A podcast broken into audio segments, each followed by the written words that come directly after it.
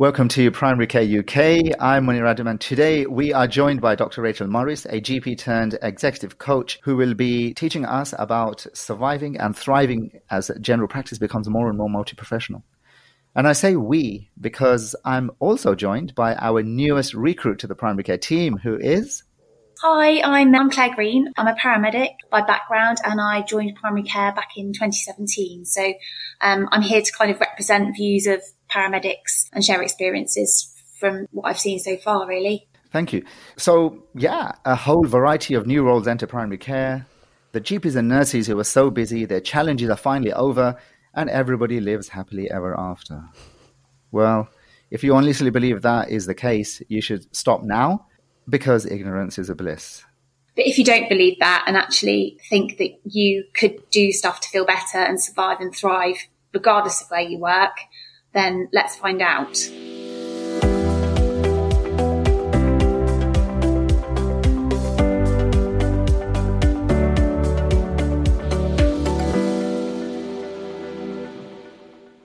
So, we're in season two, which is produced in collaboration with Integrated Care Support Services. And in season two, we have true representation from a multi professional team, which you can find out about by following our links. Now, I started this podcast because of the acute awareness of some of the challenges that having multi-professionalism brings. I mean, yes, it's great. And there's a lot of advantages and important reasons why primary care is becoming multi-professional.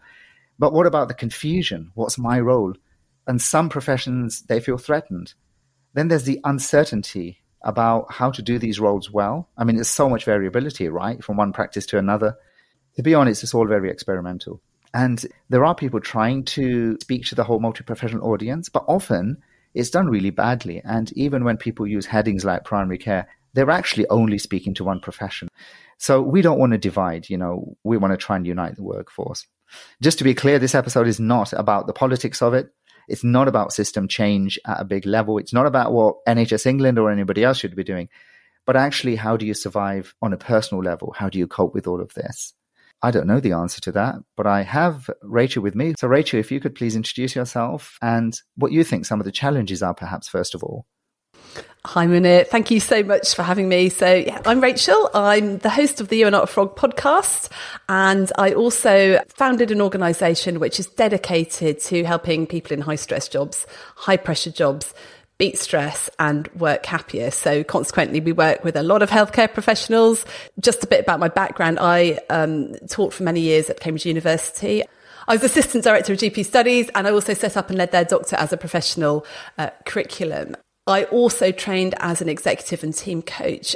Healthcare professionals aren't brilliant at their own resilience. You know, my aim now is to really help people thrive, not just survive in their really very difficult day jobs. And we've definitely seen that get worse over the last few years. When I first started teaching around resilience, well-being and stuff, I, I use the stress curve, which is the very simple Yerkes-Dodson curve, which shows how we perform under pressure.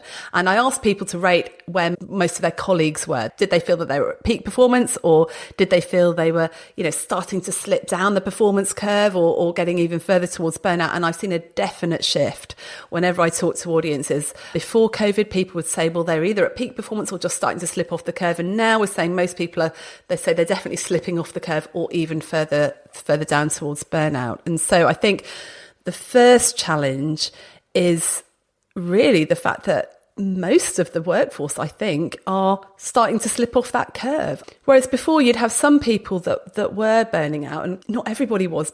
Many people are almost one crisis away from not coping. And so the NHS as a whole, I think, is very stressed, which then makes it harder for us to care for ourselves and care for each other, and then sets off this vicious cycle of people going off sick with stress, leaving less people to do the day job, meaning that people have got more work, which means that they're overloaded. So it becomes this sort of vicious cycle. So I don't know if that's your hmm. experience at the moment certainly as a GP, all I hear doctors say is complain about not having enough resources, time, and the stress that goes along with it.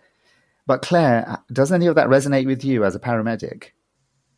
Yeah, absolutely. I mean, like Rachel alluded to, you know, over since COVID, I've seen a big change in the kind of staff distribution at work. It was very GP heavy initially, and we've seen a massive drop off, people taking early retirement, burnout, and just lack of job satisfaction. There's less time, there's less resources. They're not feeling that they're able to actually invest what they need to in these patients. There's a lack of continuity because people aren't able to kind of see the same GP every time. And it's, it's, you know, it's a double-edged sword really because you've got the, you know, implementation of this MDT structure within primary care, but essentially that then leads to patients seeing different people every time. And I don't think enough importance is put towards sort of self-care and having the time to do that is always really tricky. It's always at the bottom of the list. I certainly find that with myself, you know, it certainly comes last. So Claire, I, I think you've hit the nail on the head there because what I've observed is that, you know, people have seen that people are under immense amount of stress and that people have looked into the NHS and gone, right, how do we help? How do we help? I know, let's tell them to do more self care. Let's really focus on well being. And as you've just said, that's great. And I would love to have more time for self care, right? But actually, if there's not enough of you to do the job and you don't want to leave patients not being seen and you want to keep everybody safe, so you end up giving that time when you would spend looking after yourself and you would spend going for a run or, you know, on your own well-being, you, you end up working. And so self-care goes to the bottom of the pile. And then people just telling you about the importance of self-care, it's not helpful. And, and at its worst can feel very annoying and can feel quite like resilience victim blaming Okay, so we can all agree that that is a big problem. What, what can we do about this? It's tricky, isn't it? And, and the first thing I would say is recognizing where we all sit in a very complicated, difficult system, because without a doubt, the system needs to change. And there are people working incredibly hard to change the very, very complex system which we work in. Mm. But what I've noticed a lot of people do is they sit there going, well, until the system changes, nothing's going to be better. Until that happens, or until we get more resources, or until we get this. And if we wait to be okay until the system changes, we're never going to be okay. Mm. So I think it's all about, well, there's three, there's three things that we need to do. The first one is realize that we always have a choice. And it's, yes, the system needs to change, but we are choosing to carry on working within the system. Some people aren't. Some people are choosing to leave the system. But while we are choosing to carry on working, there are things that we can do to help ourselves. There are things that we can put in place. But some of these choices that we need to make are quite difficult choices. It's not that we don't have the choice, it's that they are too difficult to make. So the first thing we get people to do is we say to people, work out what choices you have. Because there's absolutely no point in railing and getting very cross and upset and putting all your effort into changing something you have no control over. So, for example, we have pretty much no control over patient demand. Or, for, for example, what the media publishes it's a waste of energy worrying about that. But what we don't do is pay enough attention to some of the choices that we do have. And often that is doing things like prioritizing our workload. And of course, if we prioritize things and say, right, we don't have enough people, therefore we are only going to focus on the things that are really important right now. That sounds great, doesn't it? Yeah, we, we can all get behind prioritizing important stuff. If you do that, if you're saying yes to the important stuff, what's happening? You're saying no to other stuff which might be important to other people. And it's when we then have to say no and deprioritize other stuff, that's when it gets really tricky. You know, I, most people working in healthcare are really good people. They want to do their best for the patients. They want to be there. They want to mm. help people. And then to have to say no to stuff and can I just be really clear? I'm not talking about saying no if, if someone has a very serious, urgent health issue, because of course we're going to help them. But this is some of the, the other stuff that comes at us that it's okay to say no to, it's safe to say no to. Mm. But we feel dreadful. We feel guilty. We feel awful. We don't like either the thought that we might be dumping on colleagues or the thought that we might be causing other people some inconvenience. So these thoughts and these feelings of guilt stops us from being able to prioritize what's really important, stops us from setting appropriate boundaries so that we can then do the self care. Is that ringing any bells? Every bell. Every single one. Absolutely. A lot of us, because we're trained in a certain way, we want to almost be like perfectionists, don't we? Mm-hmm. We just feel it is always our, our job, it's always our responsibility.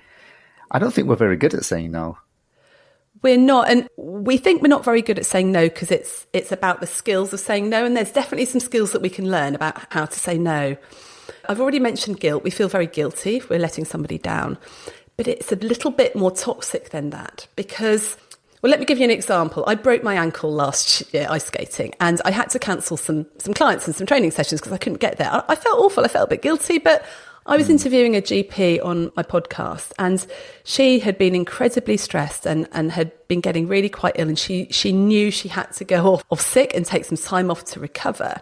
However, there was somebody else on sabbatical. There weren't enough doctors at the practice. There weren't enough staff. And she knew that if she went off sick, she would, they'd have to cancel loads of clinics. Somebody else would have to cancel their leave. She wouldn't be able to help patients. Her internal values were, I should be perfect. I must always be there to help people. What we do is help people. And if I say no to helping somebody in need, then, you know, I'm not just feeling guilty, but I'm starting to bang on my own internal values. I don't just feel guilt, I feel shame. So this saying no goes right back to our identities because what shame says, it's not, it's not just I've done something that wasn't great. Shame says, I am not good enough. And that is a horrible feeling. We'll do anything we can to avoid feeling shame. And that is a very uncomfortable feeling to have to live with. And I do think that sometimes people try to cover that or try to deny what they're feeling by just blaming others for the things that are going on around them. And the worry here is that certainly with years and years of doctors and nurses feeling overwhelmed and stressed and so on, that when other professions join, it's very easy to start targeting them. If we haven't managed to uh, understand our own feelings, we might just be not a very nice person to be around when it comes to others as well. And you know, something I was thinking is, at least as a doctor, I've always worked in places where there's uh, several other GPs. But sometimes the other professionals coming on board, usually the only one in that practice. I don't know if that's true, Claire, whether, whether you would be the only paramedic in your practice or not.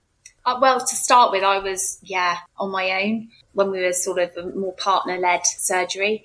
And as we joined up to uh, PCN, I got involved with other paramedics mm. and it's gradually been extended to sort of mental health nurses. And I can certainly empathise with those that have been in primary care for you know, its entirety that us coming in and trying to make these changes or upsetting the mix a little bit. I, have certainly seen people feeling threatened. Um, there's kind of a lack of role clarity. No one quite knows where their boundaries lie or what everyone can do. And, and, you know, it took a lot of trust on the GP's part to take me on initially because they had no idea about, you know, my skill set. But that's because of a lack of understanding about how much education paramedics now have. It isn't simply sort of jump in the ambulance, chuck them in the back, drive off. It's very much kind of degree led. So, what can you do? I mean, I'm just thinking back to people who have also said the same thing to me that they feel that their jobs are being threatened. And on the other hand, you've got professions like paramedics and physicians associates and clinical pharmacists who are so new to it. And many have said they don't really feel very well supported. So I think there's that sense of isolation as well. Yes, it would be great if we could solve all of these problems in, at, a large scale. But how do you manage? So, Rachel, you shared a few useful tips already. What else would you say?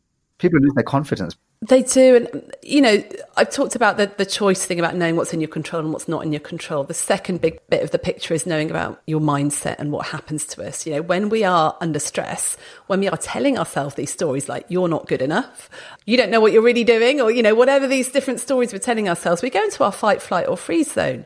So that's our sympathetic nervous zones where we behave badly and we can't be very empathetic. So we're then reacting badly. And so a, a, paramedic might experience a GP as being a bit gruff and rude, whereas actually the GP is just dead scared and it's coming out as rudeness. And then perhaps a new paramedic, rather than asking for the help that they need, might just try and cope by themselves without asking for what they need because they're too frightened to ask for help. So for me, it's it's about firstly recognizing when that's happening and going, oh, hang on a sec, we're backed into the corner here. How can we first of all pause, talk to each other, and actually say what's going on in my head?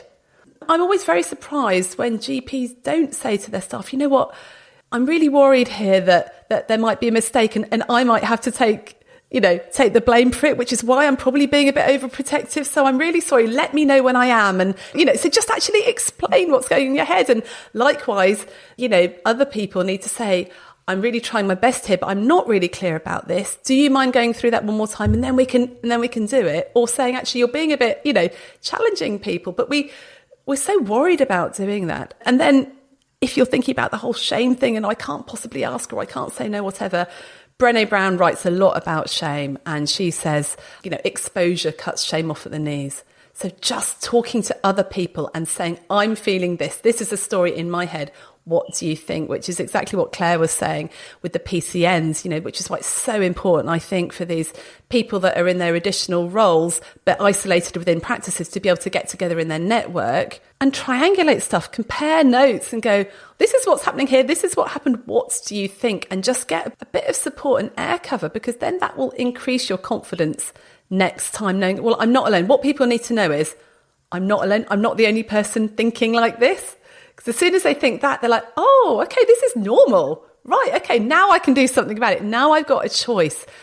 But while we're just in our backed into the corner, thinking we're on, on our own, thinking that we're feeling like this because we're not good enough, then nothing can really change. So for me, the biggest thing is recognizing when you're there and starting to talk about it, starting to question some of those stories we're telling ourselves so that we can then actually start to make a, a bit more rational decisions and, and, and approaches to things. And, and it's a lot easier for someone to say to me, Rachel, that was fine saying no to that. That's completely reasonable and you would say that to a friend, wouldn't you? But we don't often say that to ourselves. We just beat ourselves up. So just being able to speak to our colleagues and getting them to sort of reassure us and say, no, that was okay, is very, very helpful.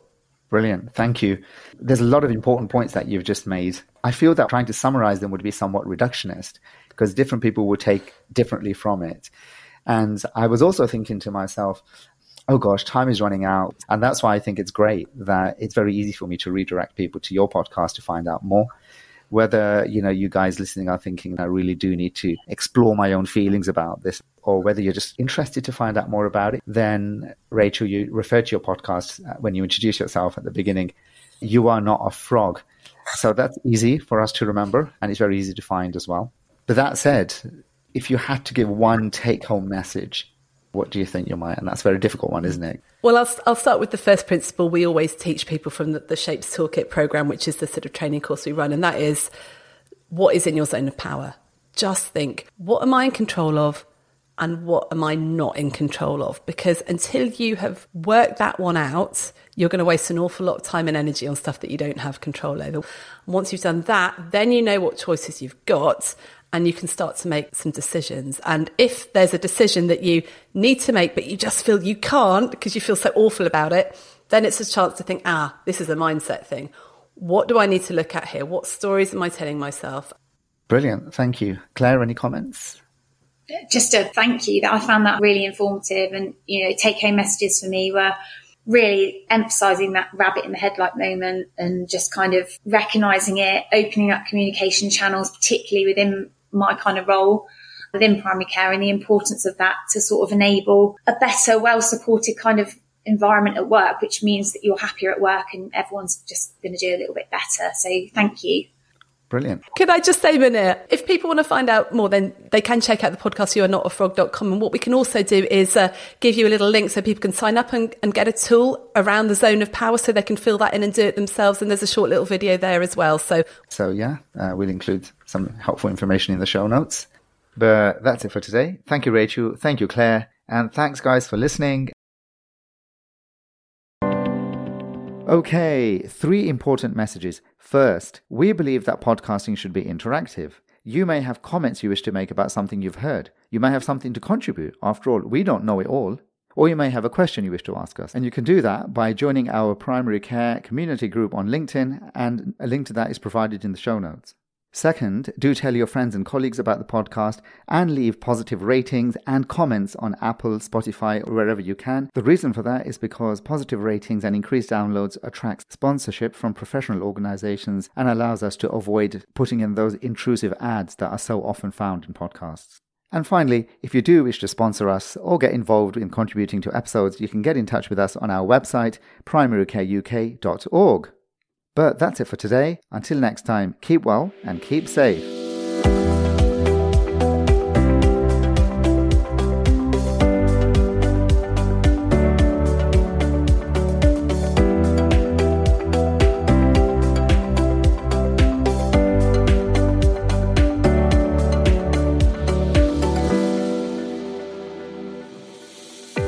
Care UK was developed by Therapeutic Reflections Limited to inform, educate, support, and unite the primary care workforce. Specifically, it is not for the general public or patients.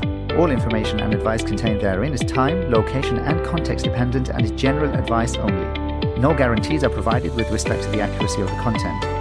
The hosts, contributors, and the organizations they represent do not accept liability for any actions, consequences, or effects that result directly or indirectly from the content provided. Please refer to the episode description for more information. Thank you for listening.